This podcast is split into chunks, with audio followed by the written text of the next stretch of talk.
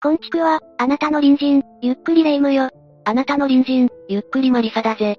人はなぜ、酒を飲むの？どうしたレ夢？ムそれはそこに酒があるからだろ。そこに山があるからみたいに言わないで。ジョージ・マロリーじゃないのよ。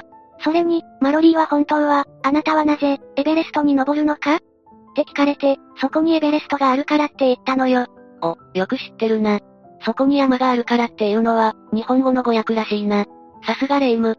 無駄に山が好きなだけのことはあるな。無駄にって、失礼ね、すごく有益よ。多分ね、このチャンネルの人は、知らず知らずのうちに、みんな店舗山を知ってしまってるはずよ。まったく無駄な知識だな。そもそもなんで、お酒の話をし始めたんだ？いや、このつい最近も、飲酒運転の事故で、命を落とした人がいたから、なんであれだけダメって、言われてるのにやるのか、不思議に思ってね。バカなのかしら？まあ、否定はできないな。例えば、2021年度中の飲酒運転による、交通事故件数は2198件。そのうち死亡事故件数は152件だ。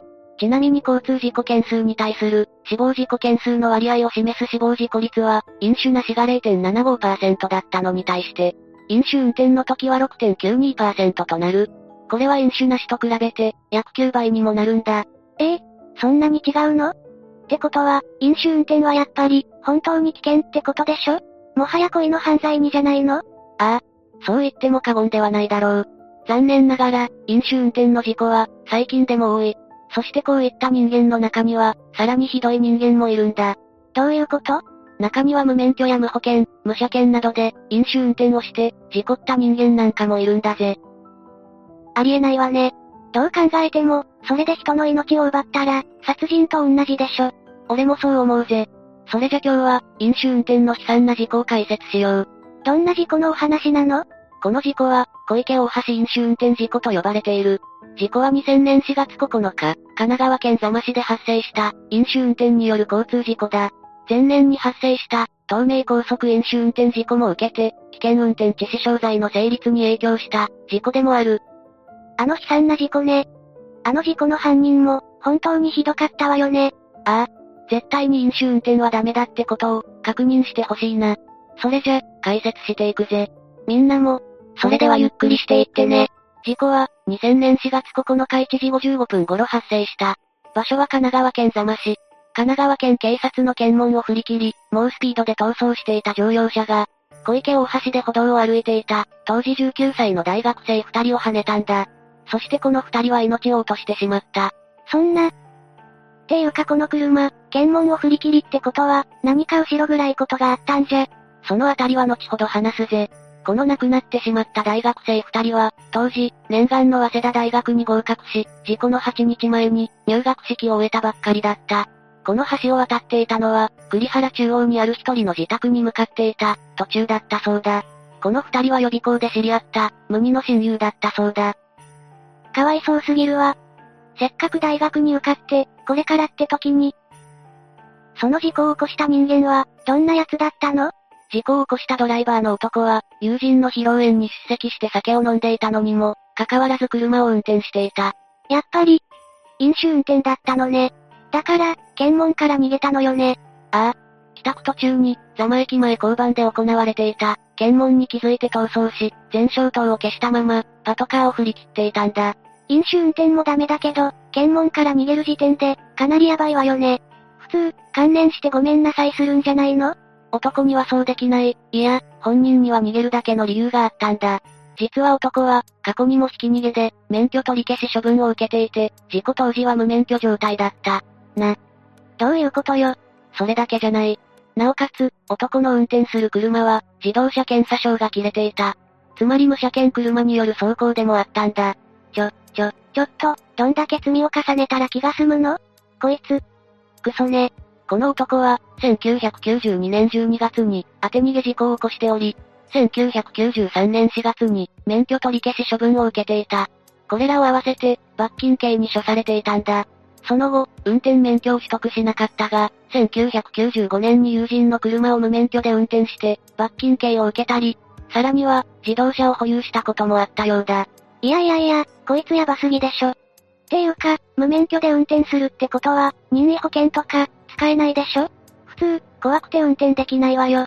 まあ、霊夢の言う通り、任意保険に入っている人は多い。任意保険の対人賠償の加入率は、2021年時点で、全国で88.4%だそうだ。車両数およそ8208万台のうち、7260万台が任意保険、共済のいずれかに加入している。そうよね。もし何かあったら、って思ったら、そうなるわよね。この男、相当やばいわよ。そうだな。それに霊夢、任意保険どころの話じゃない。無保険、つまり自賠責保険も入っていなかったんだ。それって強制加入の保険でしょ？あ、車検も切れてるし、自賠責保険も当然。そういうことだ。男は2000年3月、友人から車検切れで、かつ保険切れの普通自動車を、それと知って買い受け、近在の駐車場を借りて保有し、この事故までに数回使用していたようだ。そして事故当日、座間市内で行われた友人の結婚式に、飲酒を予定しながらも、警察に見つからなければ良いとの考えで、運転して結婚式に出席した。どうしようもないクソね。起こるべくして起きた事故じゃない。男は、午後0時30分から、14時30分頃までの間、披露宴で、ビールやウーロン茶割り焼酎を飲んでいた。さらに17時からの二次会でも、同様の焼酎を飲み、その後厚木市内の店で、21時頃から、翌日9日の1時まで酒を飲んでいたそうだ。いやいやいや、飲みすぎでしょ。てか、明らかにお酒を抜いて運転する気、ないわよね。そうだな。だが男は、厚木市内の駐車場でしばらく休んだ後、飲酒の影響を意識しながらも、またもや警察に見つからなければ良いとの考えで、車両を運転して人に着いたんだ。海老名市内に入り、杉久保座間線を通って、小田急線座間駅方面に向かっていた。そして座間駅前交差点を右折したところ、交通取締り中の警察官を見つけたんだ。ここで男は、自分の無車検、無保険車の運転、さらには無免許、飲酒運転が発覚することを恐れ、その場から全消灯を消したまま、U ターンして逃げる。そして午前2時前、帰宅途中の大学生2人の後方から来た、1台の白い乗用車が、高さ約20センチの段差がある歩道に、猛スピードで乗り上げて2人を跳ねたんだ。跳ねられた1人の体は欄干を越え、19メートル下のコンクリートの土包みに、叩きつけられてしまったそうだ。これって、もう、殺人でしょ？一人の大学生は、頭蓋骨粉砕骨折腱脳脱出の障害を負って、亡くなっている。もう一人の大学生は、頸椎骨折、脳挫傷の障害を負う。二人ともあまりの衝撃で即死だったんだ。ひどい。ひどすぎるわ。当時のザマ警察署幹部も、極めて悪質で、遺族にかける言葉もない。ただただやるせないとコメントしている。こんな男、絶対許せないわ。重い刑罰で、しっかりと罪を償わせないと。そうだな。次に裁判に触れてみよう。2000年当時は、交通事故による死傷事故は、業務上過失致死傷罪で処理されていた。まだ、危険運転致死傷罪がなかったのね。ああ。悪質な運転による死傷事故を、特別に罰する法律がなく、被疑者には、業務上過失致死と、道交法違反が適用された。ここでいう業務上過失致死は、自動車の運転は反復継続性があり、また他人に危害を与える可能性があるものであるから、使用による運転であっても業務に当たるとのことから、業務上過失致死が適用されるということだ。これは交通事故の本質には、加害者の故意がない、ということを前提としたことによるものだからなんだ。いや、そうかもしれないけど、この男の行動を見てたら、明らかに故意以上に、悪意というか、許せない行動じゃないの？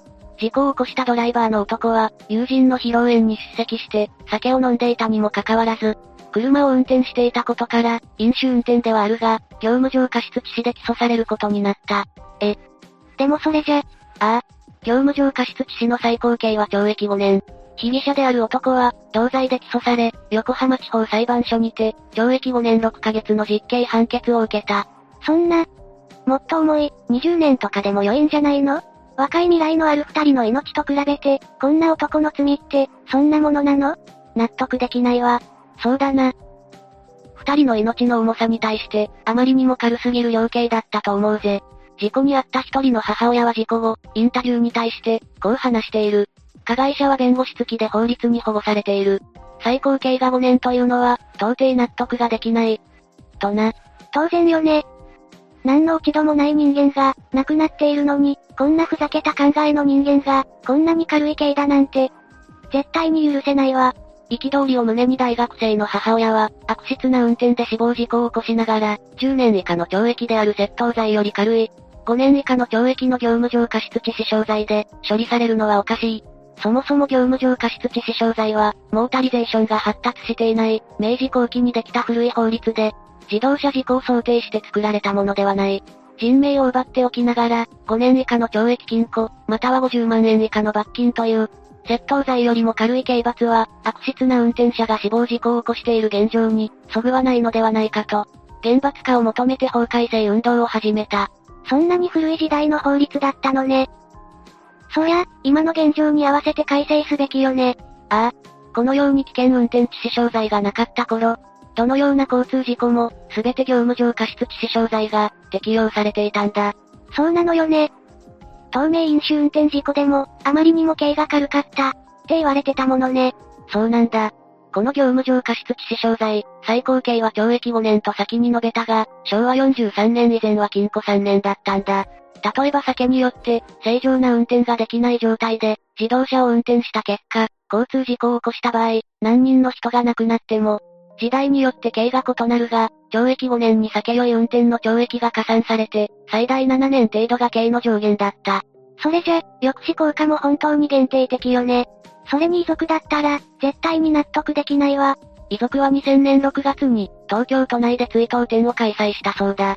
この事故を受けて、その悲しみを繰り返さないために、この開催は法改正につなげるためだった。それで、危険運転致死傷罪ができたの？これだけじゃないが、このように、一般市民が声を上げて法改正に至った前例は、初めてだ。飲酒運転などで大切な人を亡くした人たちは、そこからは街頭などに立って、地道に署名を集める活動を始めた。その活動は徐々に大きなうねりとなり、この事故が起こった前年に起きた、東名高速飲酒運転事故の遺族も賛同した。そしてついに、法改正につながったのね。ああ。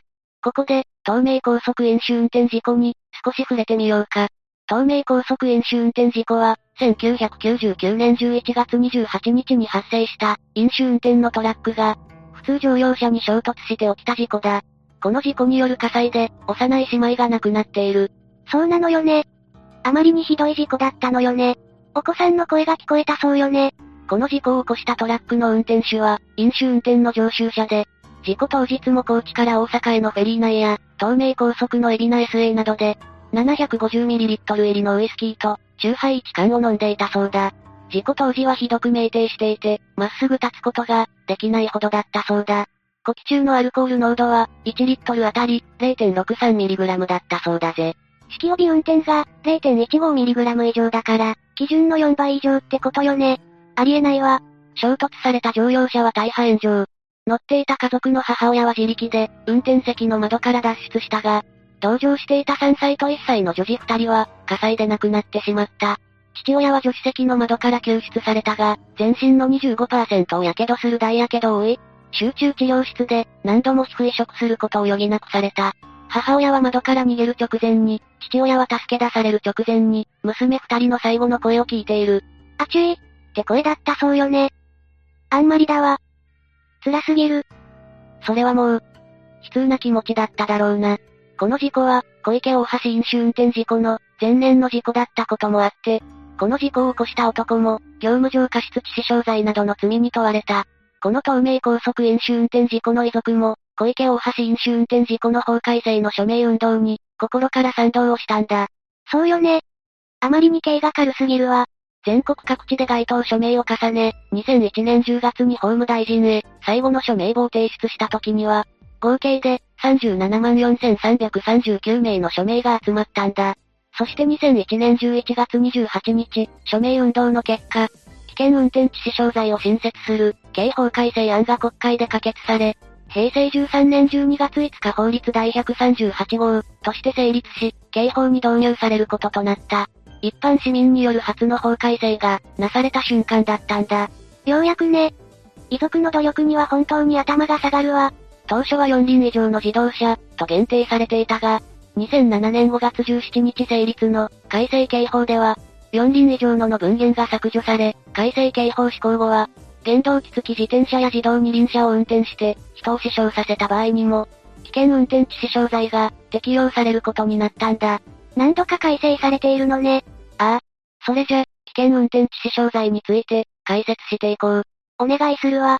危険運転致死傷罪では、次の5つの危険運転行為により、人を死傷させた時に適用される刑法だ。まずは酩酊運転致死傷罪だ。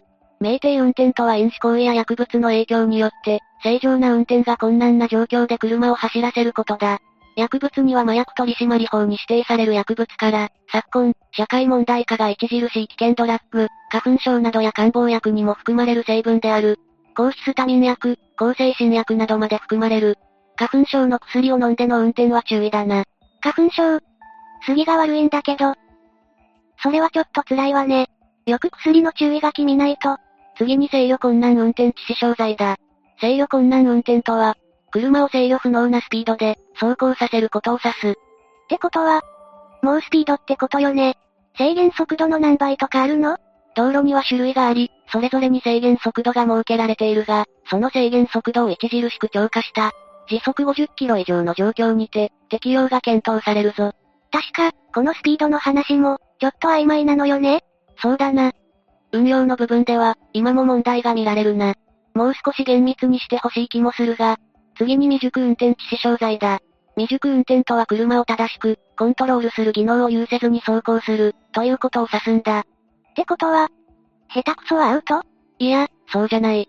一般に運転免許証を所有する人はもちろん、過去に運転免許証を保有し、一定レベルで運転する技能を有している人は、運転免許証を執行していても、この未熟運転には当たらないことになる。これって亀岡暴走事故で、問題になった部分よね。よく知ってるなレイム。そうなんだ。この部分の解釈はちょっと難しいな。当然、運転に慣れていない初心者ドライバーでも、運転技能を持ち合わせていると考えられるから、未熟運転にはならない。車の運転操作の基本となるハンドルや、ペダル操作などを正しく理解していない状態で、運転することを指すと考える。でも亀岡の暴走事故、あれはアウトだと思うんだけど。そうだな。あれはダメだろ。常習的に無免許なら、アウトでいいと思うんだがな。次に妨害運転致死傷罪だ。妨害運転とは、自分以外の歩行者や車に対し、妨害を目的として、近づき、危険な影響を与える運転を、高いスピードで運転することを指す。ちょっとわかりにくいんだが、幅寄せや煽り行為が、それに該当する。今流行りの煽り運転ね。進路を塞いで、急ブレーキをかける行為や、急激な進路変更などもそれに当たるぞ。一般的に見て高いスピードとあるが、相対的状況が勘案されるから、時速20キロぐらいのスピードでも、適用対象になることもあるんだぜ。余裕を持って運転してほしいわよね。それにドライブレコーダーが発達したから、最近は、すぐに証拠も抑えられるわよね。最後に信号無視運転致死傷罪だ。信号無視運転とは、進行方向の赤信号の指示に従わず、他の人や車の往来に危険を及ぼすスピードで、車を運転することを指す。ぶっちゃけ、ただの信号無視ね。バカ野郎、そういう基本的なルールを守らない奴がいるから、大事故が起きるんだ。そ、そうね。ごめんなさい。いや、分かってくれれば良いんだ。これは誰が考えてもわかる通りで、通常進行方向の信号が青であれば、交差する道路の信号機は赤であり、交差点内に進行を妨げる形で、侵入してくることは予想できないし、回避困難だよな。そうよね。さらに予期せぬ方向から高い速度で、衝突された場合、身体に生じるダメージは、相当に重くなることが考えられる。以上の5つのいずれかに当てはまる行為をし、その結果、事故が起こった場合には、危険運転致死傷罪が成立するんだ。危険運転致死傷罪は、最高刑を、懲役15年とするものとなったんだ。過失運転致死傷罪に比べて、相当重くなったわね。ああ。小池大橋飲酒運転事故から、危険運転致死傷罪を成立させるまでを、元にして描いた、ゼロからの風という映画が、2007年に制作されている。映画制作の趣旨は、生命のメッセージ展の活動を応援するためであり、これに賛同する企業個人の寄付金、協賛金で制作されたんだ。亡くなった被害大学生の一人の母親は、アーティストとして、都内を拠点に活動している。東京都日野市の、廃校となったもぐさ大小の一室で、命のミュージアムを開いていた。お辛いでしょうね。でも、そういった活動をされているのね。ただ、2023年現在は、小学校の老朽化で展示できなくなり、展示場所を探しているところだ。どこかいい場所が見つかるといいわね。もぐさ大小学校で、命のミュージアムを、展示していた時のことを、解説させてもらうぜ。ミュージアムといっても、絵画や彫刻を展示しているところではない。あるのは、理不尽に命を落とした人々が、確かに生きたその証だ。理不尽に命を落とした人々の、証個人と同じ身長の、メッセンジャーと呼ばれる、オブジェを展示していた。その胸元には遺族が一心ずつ塗った、フェルトのハート、足元には、生前に履いていた靴が添えられている。掲げられた写真の様子がバラバラなのは、一番その人らしいものを選んだからだ。悲しいけど。でも、心のこもったものだったのね。メッセンジャーたちが持つ、バックグラウンドも様々で、交通事故、殺人事件、医療ミスなどだ。もともと、空間アートを主とした造形作家として、活動をしていた被害大学生の母親が、命のメッセージ展を始めたのは、事故から年が経とうとしていた、2001年3月だ。追悼展や署名を通じて出会った、同じ境遇の遺族たちと共に、東京駅で開催したのを皮切りに、これまで全国各地で、130回を超える出張展を開催してきた。そんなに、すごいわね。それだけ深い悲しみだったってことかしら。それはそうよね。各地を回るうちに、共鳴する遺族は増え続け、今では、160名のメッセンジャーが集まったそうだ。被害大学生のものは、来場者を最初に迎える廊下の一番手前に、そっと置かれていたそうだ。すごい活動ね。私だったら、そんなに多くの人たちを動かすことはできないわ。それだけ、こういった理不尽な出来事をなくしたい、その思いが強かったのかもな。命のミュージアムでは、先ほど紹介した事故を元にした、ゼロからの風も上映されていたようだ。被害大学生の母親は、こういった展示の他にも、2008年には、強制施設での開催実現させている。埼玉県の少年刑務所で、加害者と被害者、対局にある人間が、正面から向き合った。勇気があるわね。そこから数えきれない強制施設を回り、最も罪が重いとされる、LB 級受刑者の元にも行ったそうだ。LB 級って ?LB 級受刑者とは、執行刑期が10年以上無期刑含むで、かつ犯罪傾向が進んだ者のことを指す。そういう人たちに伝わるのかしら？開催後には、長文の手紙や、スズメの涙ほどの刑務作業賃金を、集めて送ってくる者もいたそうだ。それって、心が伝わったって思ってよいのかしら？それなら本当に素晴らしいわね。被害大学生の母親は、特に、まだ若い人たちの反応は、とてもまっすぐで、ボーダーラインにいる子供たちを、少しでも救いたい。今は、そう思うんですとコメントしている。すごいお母さんね。被害者も、加害者も救うと、被害大学生の母親は活動を続けている。そして、今も、ここで息子と寄り添って、生きているからと語っていたそうだ。なんか、なんて言ったらよいのか。わからないけど、涙が出てくるわ。そうだな。本当にそう思う。これだけの境地には、なかなか達することはできない。そして、こういった悲劇は、二度と起こさないようにしていきたいものだ。それにしても、この加害者の男、どうしてこんな考え、感覚で生きていけるのかしら？ちょっと理解できないんだけど。飲酒運転で無免許、そして車検切れの車に乗ってこの事故を起こしたわけだ。警察に見つからなければ良いと、甘い考えで日常的に運転していたのは、本当にありえないな。そうよね。正常性バイアスとかの問題じゃないわよね。自己中心的な、身勝手すぎる考え方よね。悲しい事故だったが、これをきっかけに処罰の厳罰化されたことで、同じような事故が減ってくれることを、心から願ってやまないな。そうね。私もお酒を飲んだ時は、運転しないようにしないとね。いや、そもそもレイム、免許持ってんのか？いや、自転車よ自転車。お酒を飲んだら、ちゃんと押して帰ってくるようにしないとね。押す？その体で？押すこの体で？そうだな。視聴者のみんなの隣にも、言っている意味がわからない隣人が、普通の顔をして、住んでいるかもしれない。私たちみたいな、丸くて良い隣人だけじゃないわ。もし、こんな怪しい人知ってるっていたら、ぜひ教えてね。霊夢が一番怪しいのは公然の秘密だ。じゃあ、次回までのお別れだ。それまで皆が、無事に過ごしていることを祈ってるぜ。それじゃ、次回も私たちの隣人として、ゆっくりしていってね、チリンチリン。